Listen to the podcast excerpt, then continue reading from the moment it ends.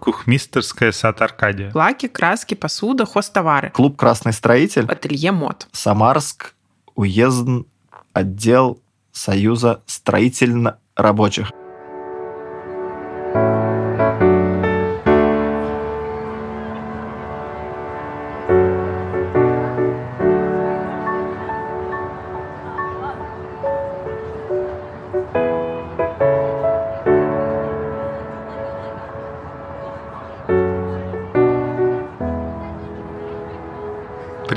Это подкаст «Цивиум», с вами Дима и Катя. В двух предыдущих эпизодах мы рассказывали о калининградцах, которые расчищают руинированные замки, кирхи и храмы в области, и о петербургских активистах, которые находят старые печи, панно и плитку в парадных и отмывают ее от наслоений краски. Сегодня еще одна история о современном краеведении. Житель Самары находит необычные архитектурные детали на улицах города и восстанавливает их. Это могут быть дореволюционные или советские вывески, таблички, флагодержатели, необычные окна, двери, фонари. Это еще один эпизод, записанный до 24 февраля. Мы сохраняем его в первоначальном виде, потому что нам кажется, что именно на такие истории нужно сейчас опираться, чтобы продолжить двигаться дальше. Интерес к истории своего города и архитектуре разных эпох, которая состоит не только из масштабных объектов путеводителя, но и маленьких, порой незаметных деталей. Это то, что делает человека горожанином. Сегодня мы говорим с Михаилом Митюковым из Самары, который много лет, проходя по улицам города, обращал внимание на маленькие детали, некоторым из которых уже больше века. Фотографировал их, а однажды понял, что если ничего с ними делать, то они очень быстро исчезают, случайно или сознательно попадая под ремонт или реставрацию. Так родилась идея проекта «Надо сохранить».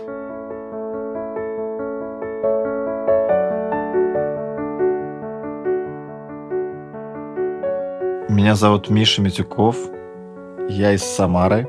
Я основал проект по сохранению архитектурных деталей который называется «Надо сохранить». Проект появился осенью 2020 года из желания Михаила не просто сожалеть об исчезающих элементах истории родного города, но и попытаться совершить какое-то активное действие. Отсюда и в самом названии проекта слышится призыв к нему. Я когда-то сделал презентацию, когда еще не был проекта, и эту презентацию я планировал там кому-то показывать, я не знаю, чиновникам, спонсорам, просто людям. Вот смотрите, это есть в Самаре. И на обложку этой презентации я поставил фразу «надо сохранить». Эта фраза открывала презентацию задолго до идеи проекта. И когда уже дело дошло до реализации и выбора его названия, эта фраза перекочевала сюда. Ну вот как-то вот эта фраза с презентацией, она прицепилась, но мне в ней что нравится? Мне в ней нравится слово «надо», и мне в ней не нравится слово «сохранить», потому что слово «сохранить» очень много где фигурирует, не знаю, оно такое как будто избитое, но мне нравится слово «надо», потому что оно такое, в нем есть какая-то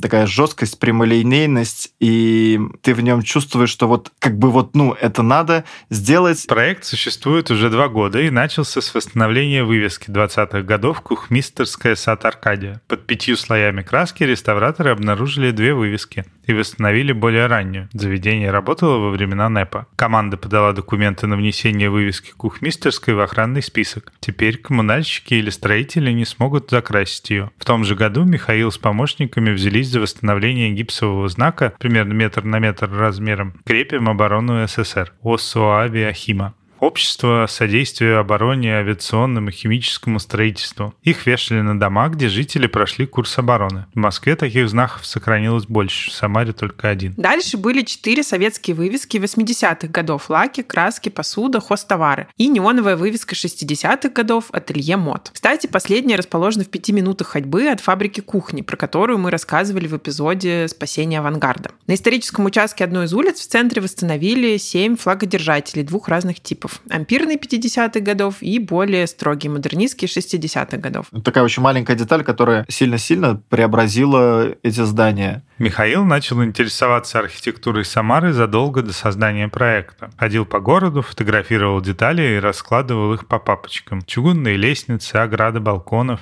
Оказалось, что многие детали сохранились в единичном количестве. Например, стеклоблоки Фальконье. Это такие стеклянные кирпичики, которые производились до революции. Ими стеклили брандмауэрные окна. Технологию изготовления стеклоблоков изобрел швейцарский архитектор и политик Густав Фальконье в начале 1880-х годов. Один из заводов, производивших блоки по его технологии, находился в соседней Саратовской губернии. Или призмы люксфера, которые вставляли в подвальные этажи для естественного освещения. Окон со стеклоблоками Фальконье в Самаре осталось около 25, а оригинальных призм люксферы не сохранилось вовсе. Ну, в общем, мне всегда были интересны не только как архитектура в целом и здания в целом, мне были интересны детали этих зданий. Я все-таки это связываю, наверное, в целом с моей какой-то органической, какой-то присущей мне въедливостью и характером, который мне всегда хочется во всем разобраться и понять, в чем суть, докопаться. И моя работа в целом с этим связана. Я работаю редактором. Как будто вот интерес в архитектуре, он тоже из этого произрастает.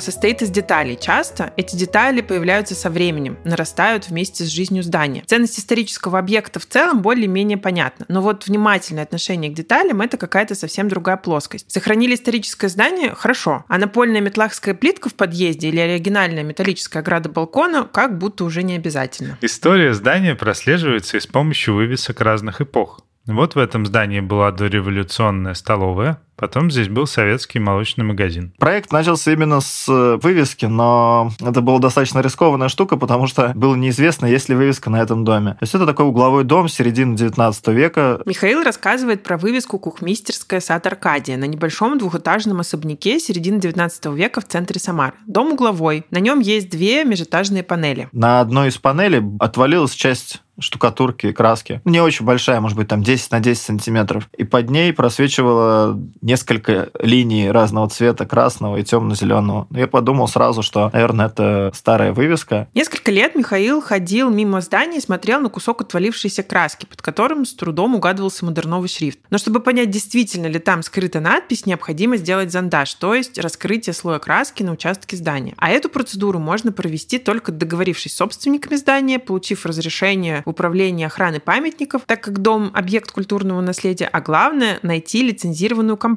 которая могла бы эти работы провести. Я в свое время прозвонил все фирмы лицензированные в Самаре, которые находятся, у которых есть лицензия на работу на объекты культурного наследия, там что-то, наверное, около 30, по-моему. И я их прозвонил все, и всем им предложил, значит, что вот есть такая штука, я даже завысил цену там, в несколько раз. Никто из них не согласился, вот кроме одной компании, где директор довольно фанатично предан как бы своему делу реставрационному, и сам реставратор с образованием. И эта компания согласилась поучаствовать не ради коммерческого интереса, им было самим любопытно узнать, что же там скрывается.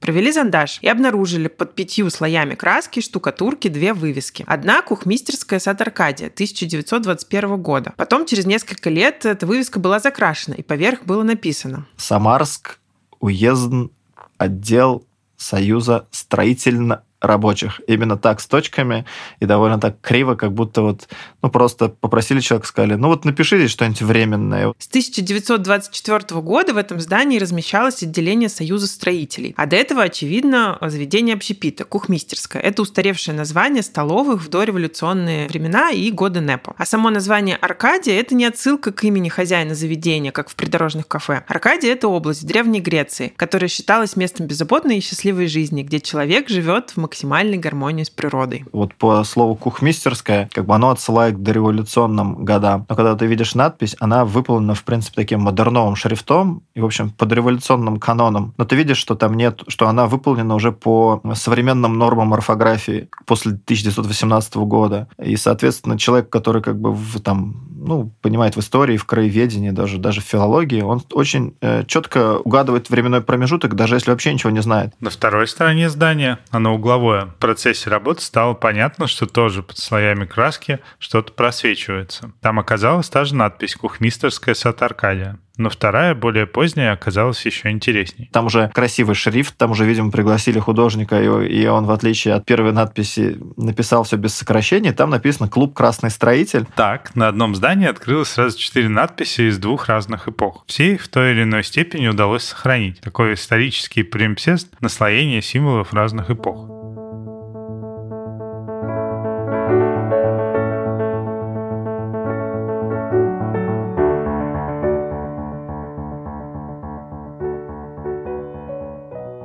Любые восстановительные работы требуют согласования с собственниками здания. В этом случае оказалось, что на первом этаже была какая-то государственная организация, а на втором шесть квартир. Михаил готовился к разговору с собственниками, сделал какие-то распечатки с примерами подобных проектов в Самаре. Думал, что жильцы дома воспримут идею в штыки. Но в первой же квартире, куда я постучался, оказалось, что там живет парень, который сам какой-то такой интересуется краеведением, историей города.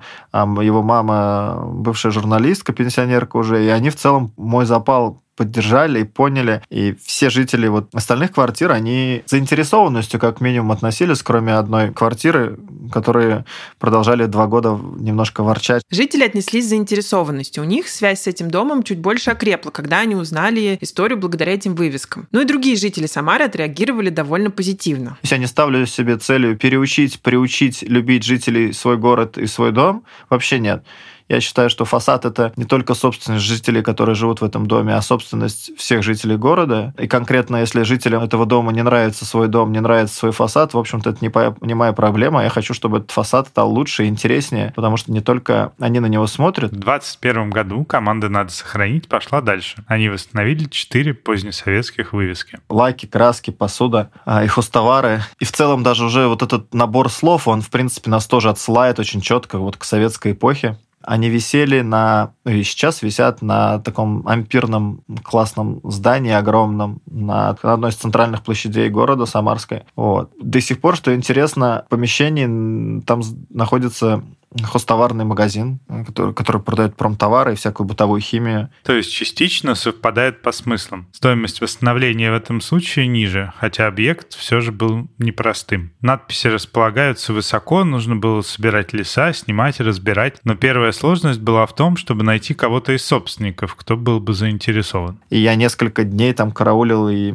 там проходят какие-то люди, и ты у них спрашиваешь, здрасте, а вот там, где у вас живет старший по дому, а есть ли у вас старший по подъезду? И люди говорили, что а у нас нет такого, у нас нет такого. И я понимал, что это может быть, и тогда нужно договариваться с управляющей компанией, что, скорее всего, будет сложнее, потому что управляющие компании, ну, чаще, чаще они не заинтересованы в каких-то таких улучшениях для дома, это для них лишняя головная боль. Но потом нашелся один человек, инициативный в этом доме. Он был создателем домового чата, он выслушал Михаила и сказал, сказал, если от нас не надо никаких денег, и вы хотите это сделать, то делайте. Да, у нас какие-то вывески висят, Серьезно? Да ну пусть восстанавливают. В общем, все были не против. Какого-то активного человека, кто вызвался бы нам помочь, э, не оказалось. Ну, в общем-то, мне это не нужно тоже. В процессе всей работы Михаил держал связь с этим активным жителем, показывал, как идет восстановление. Особой вовлеченности не было, а когда вывески привели в порядок и повесили обратно, Михаил получил неожиданную обратную связь. На следующий день мне этот активный житель позвонил и выдал очень такой проникновенный и трогательный монолог диалог о том, что вот он вот посмотрел на это совершенно другими глазами, понял, что это действительно важная деталь их дома, и что вот пока он там живет, он там не даст никаким рабочим это закрасить или снять, э, выкинуть, если сменится, например, собственник помещения, над которым они находятся, готов всячески защищать и охранять. Потом появилась идея мерча с вывесками. Михаил с другом сделали магниты со словами «лаки», «краски», «посуда», «хостовары». Полностью повторили размеры этих вывесок, сохранили даже толщину букв в пропорции. Настоящие Настоящие вывески состоят из фанеры и оргстекла. Магниты были сделаны из крашенного тонкого деревянного шпона,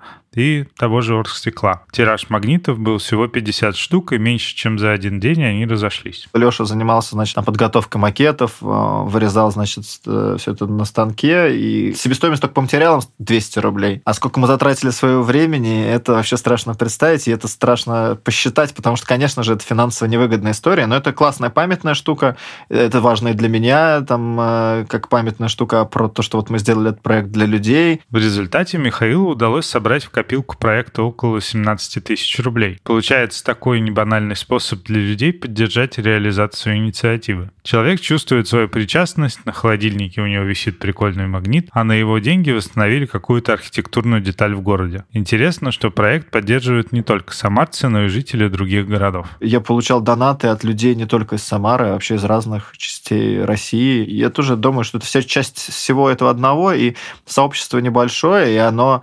Мы друг другу так, наверное, донатим только, и вот так получается, что, значит, по чуть-чуть это такой круговорот денег у нас происходит на восстановление разных объектов.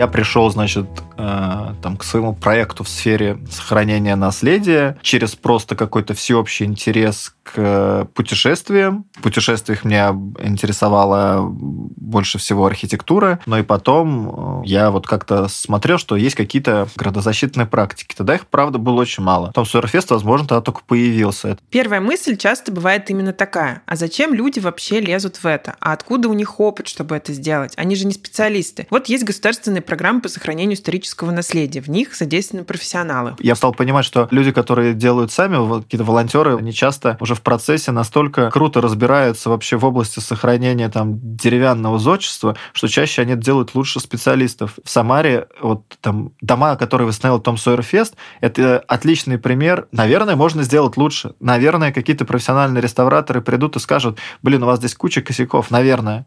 Это не факт. Но пока что это лучшие примеры восстановления деревянного зодчества в Самаре. Том Сойерфест родился в Самаре в 2015 году. Это фестиваль сохранения и восстановления исторической городской среды силами волонтеров. Первый и самый масштабный проект в этой сфере. Сейчас он проходит в 70 городах России. Жители приходят и своими руками красят, шкурят, восстанавливают исторические деревянные дома. Но он все равно пока еще не встроился в какую-то в государственную структуру. Например, в Самаре там Том Сойерфест поддерживает там все чиновники и на площадке площадку ходит Том Сойерфест и губернатор красит дома, но, например, несколько домов Том Сойерфеста, они в список под снос, который восстановили в рамках Том Сойерфеста, они попали в список аварийных, и они все равно в список под снос. Это показывает, что несмотря на то, что проект очень масштабный, он все еще не встроился в государственную систему. Том Сойерфест – хороший пример гражданского института, которому под силу улучшить облик города. Потом свое мнение изменил вот свой скепсис по отношению к тому, что этим могут заниматься волонтеры, и я сам э, стал ходить на площадку Том Сойера Феста. Фестиваль на меня повлиял к тому, чтобы я придумал какой-то свой проект. Тогда знания о том, как вести собственный проект, у Михаила не было. Как взаимодействовать с людьми, как вести соцсети, как договариваться с собственниками и государственными комитетами. И если говорить про Том Сойер Фест, то он очень повлиял на многие последующие инициативы. Том Сойер Фест — это вот плоды вот этой деятельности. Это вот они раскинули эти ростки там 5-10 лет назад. А сейчас появились эти плоды, что вот мы сейчас видим в целом, что историческое наследие — это, ну, может быть, не главный э, тренд, но в целом это в повестке, и мы об этом этом слышим, мы читаем и знаем. Десять лет назад про наследие не снимали блоги, фильмы, не брали интервью, не было подкастов, не писались статьи, и был там единственный архнадзор в Москве. Тем не менее, чтобы делать что-то в сфере исторического наследия, нужно подготовиться. Михаил советует начать с изучения 73-го федерального закона, который регулирует архитектурное наследие в России, и Венецианской хартии. Это международный документ. Нужно в целом понимать там немножко о материалах, о реставрационных каких-то принципах, там читать блоги, книги, или взять, э, не знаю, себе в помощник, если ты вот активный, так может, там, не знаю, активный организатор, но у тебя нет знания, ну, надо взять себе в помощники какого-нибудь архитектор-реставратор, который не очень активный, но у которого есть знания, который будет там направлять тебя в правильное русло, и ты не сделаешь что как бы плохо. То есть надо самообразовываться и понимать в той сфере, в которую ты заходишь. Но главное это общаться с людьми, набираться опыта и формировать комьюнити комьюнити вокруг своего проекта. Нужно как бы понимать, в какую сторону ты хочешь развивать проект, как ты хочешь развивать, где ты хочешь брать деньги, как ты их хочешь доставать. Там, хочешь ли ты получать гранты, значит, там нужно организовать некоммерческую организацию, уже разбираться с этим. Путь восстановления многих архитектурных деталей не всегда очевидный. Это зависит от множества факторов.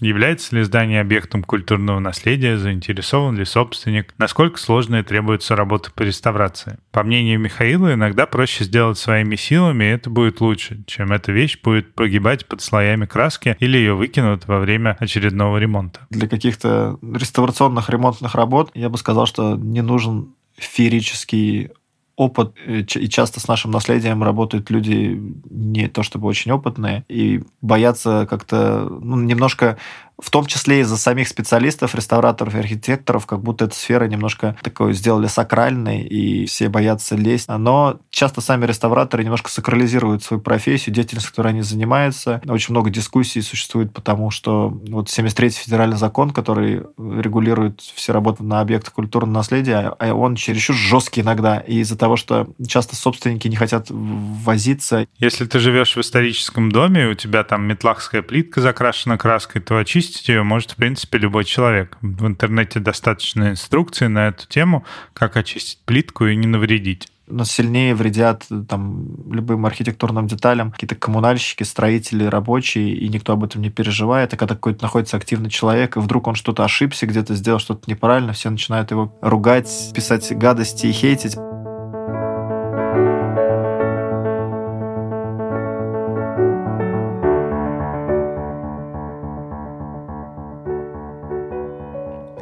Любое локальное улучшение, любой удачный прецедент хочется трансформировать в регулярную практику. В теории законодательная база для этого в России есть, но на практике работает не всегда. У каждого объекта культурного наследия э, есть предмет охраны. Его можно назначить, не знаю, паспортом дома. В этом предмете охраны должно быть попунктно перечислено все э, архитектурные детали и вообще все, что должны сохранять. Вот, например, вид на это здание вот с этого угла должен быть охраняться. Соответственно, в границах этого вида ничего нельзя построить. Вот этот маскарон, вот этот кронштейн, вот этот флагодержатель, вот эти кованые перила, э, вот эти чугунные лестницы, они должны сохраняться. Должен быть список в предмете охраны. Любой человек, который в будущем берется создавать проект, делать ремонт или реставрацию здания, будет обязан эти детали сохранить. Сложнее, например, с домами не памятниками, э, с исторической просто застройкой. То есть, по сути, на них тоже часто располагаются эти детали, они точно так же важны, но они не охраняется, и, соответственно, ты можешь, грубо говоря, там их уничтожить, и ничего никому за этого не будет. Часто такие исторические детали созданий просто пропадают. Их воруют коллекционеры или забирают на металлолом. Это, например, случилось в Самаре с дореволюционными страховыми досками. Это такие небольшие таблички. Страховые общества в те времена вешали их как метку, что дом застрахован. У них очень красивый дизайн. В крупных городах России сейчас таких досок практически не найдешь. В Самаре сохранялось две доски до 2021 года. И обе этих страховых доски я хотел восстановить. Но так получилось, что в первом случае, когда я пришел договариваться с собственниками весной 21 года, доску эту украли, а на втором доме у меня не, не получилось договориться с собственниками. Остальные вроде были за, им было это интересно, но они как-то не стали ее переубеждать. Я думаю, ну, отложу на потом, сейчас есть чем заниматься. Эту доску украли в декабре 21 года. Один из этих домов – объект культурного наследия, другой нет. Искать эти доски никто не будет, потому что механизмы по защите таких деталей просто не существуют. Люди должны сами понимать ценность э, в зданий, в которых они живут, моя тоже важная цель, чтобы я перестал об этом объекте думать и переживать, и о них стали переживать э, собственники, жители этого дома. У нас никто не хочет покупать э, паленый iPhone, у нас никто не хочет покупать паленые кроссовки, но никто не против, чтобы историческую дверь убрали, а поставили какую-то новую, красивую, современную. Сейчас многие города в России принимают правила размещения рекламы и вывесок, которые входят в дизайн-код города. Это очень полезный документ, который позволяет очистить исторические здания от визуального мусора. Но он имеет и побочные последствия. По этим правилам город вынужден снимать даже старые ценные вывески, если они не вписываются в новые нормативы. Возможно, в каких-то случаях случаях э, это может противоречить дизайн-коду. Но в дизайн-код, любой, который разрабатывается в городе, нужно просто включать пункт, что это не касается всех вывесок, там, повешенных до 91 года. Например, Санкт-Петербург лишился многих советских вывесок из-за несоответствия размерам. Но в 2020 году в Петербургском парламенте был принят закон, которым запрещается демонтировать вывески, установленные до 10 октября 1996 года. Именно с этой даты в городе начали действовать особые правила размещения наружной рекламы. Поэтому ее и взяли за точку отсчета. Вот у меня они посчитаны, все вот эти советские вывески. Их, ну, может быть, если раньше они были на каждом доме, то сейчас их может быть там, ну, 50 на весь город. И это не только про неоновые, я говорю, а вообще про разного типа. Их, их, конечно же, нужно сохранить вот прям все. Они показывают нам, э, как менялся советский дизайн, они показывают разные примеры советского дизайна, они показывают материалы, с которыми мы уже никогда сейчас ничего не будем делать и работать. Сейчас Михаил, по сути, всеми организационными вопросами занимается один. Это занимает много времени, поэтому восстановить получается не так много объектов. В прошлом году появилось больше волонтеров, они помогали работать на некоторых объектах. Но никто из них пока не готов полностью взять на себя курирование отдельного объекта. То есть помогать руками, там что-то сфотографировать, еще что-то. Мне помогает там знакомые мои просто какие-то откликаются подписчики в соцсетях, с кем потом я там развиртуализируюсь и начинаю там общаться и там дружить. А, но вот именно организаторская работа на мне. Мне бы очень хотелось, чтобы проект состоял из многих э, таких организаторов, которые представляли бы проект. Михаил выступает за горизонтальную структуру, когда есть много людей, которые представляют проект и готовы взять на себя аналогичные организаторские задачи, чтобы работать в команде, обсуждать, обмениваться знаниями, не зацикливаться только на своих идеях. В такой среде происходит развитие.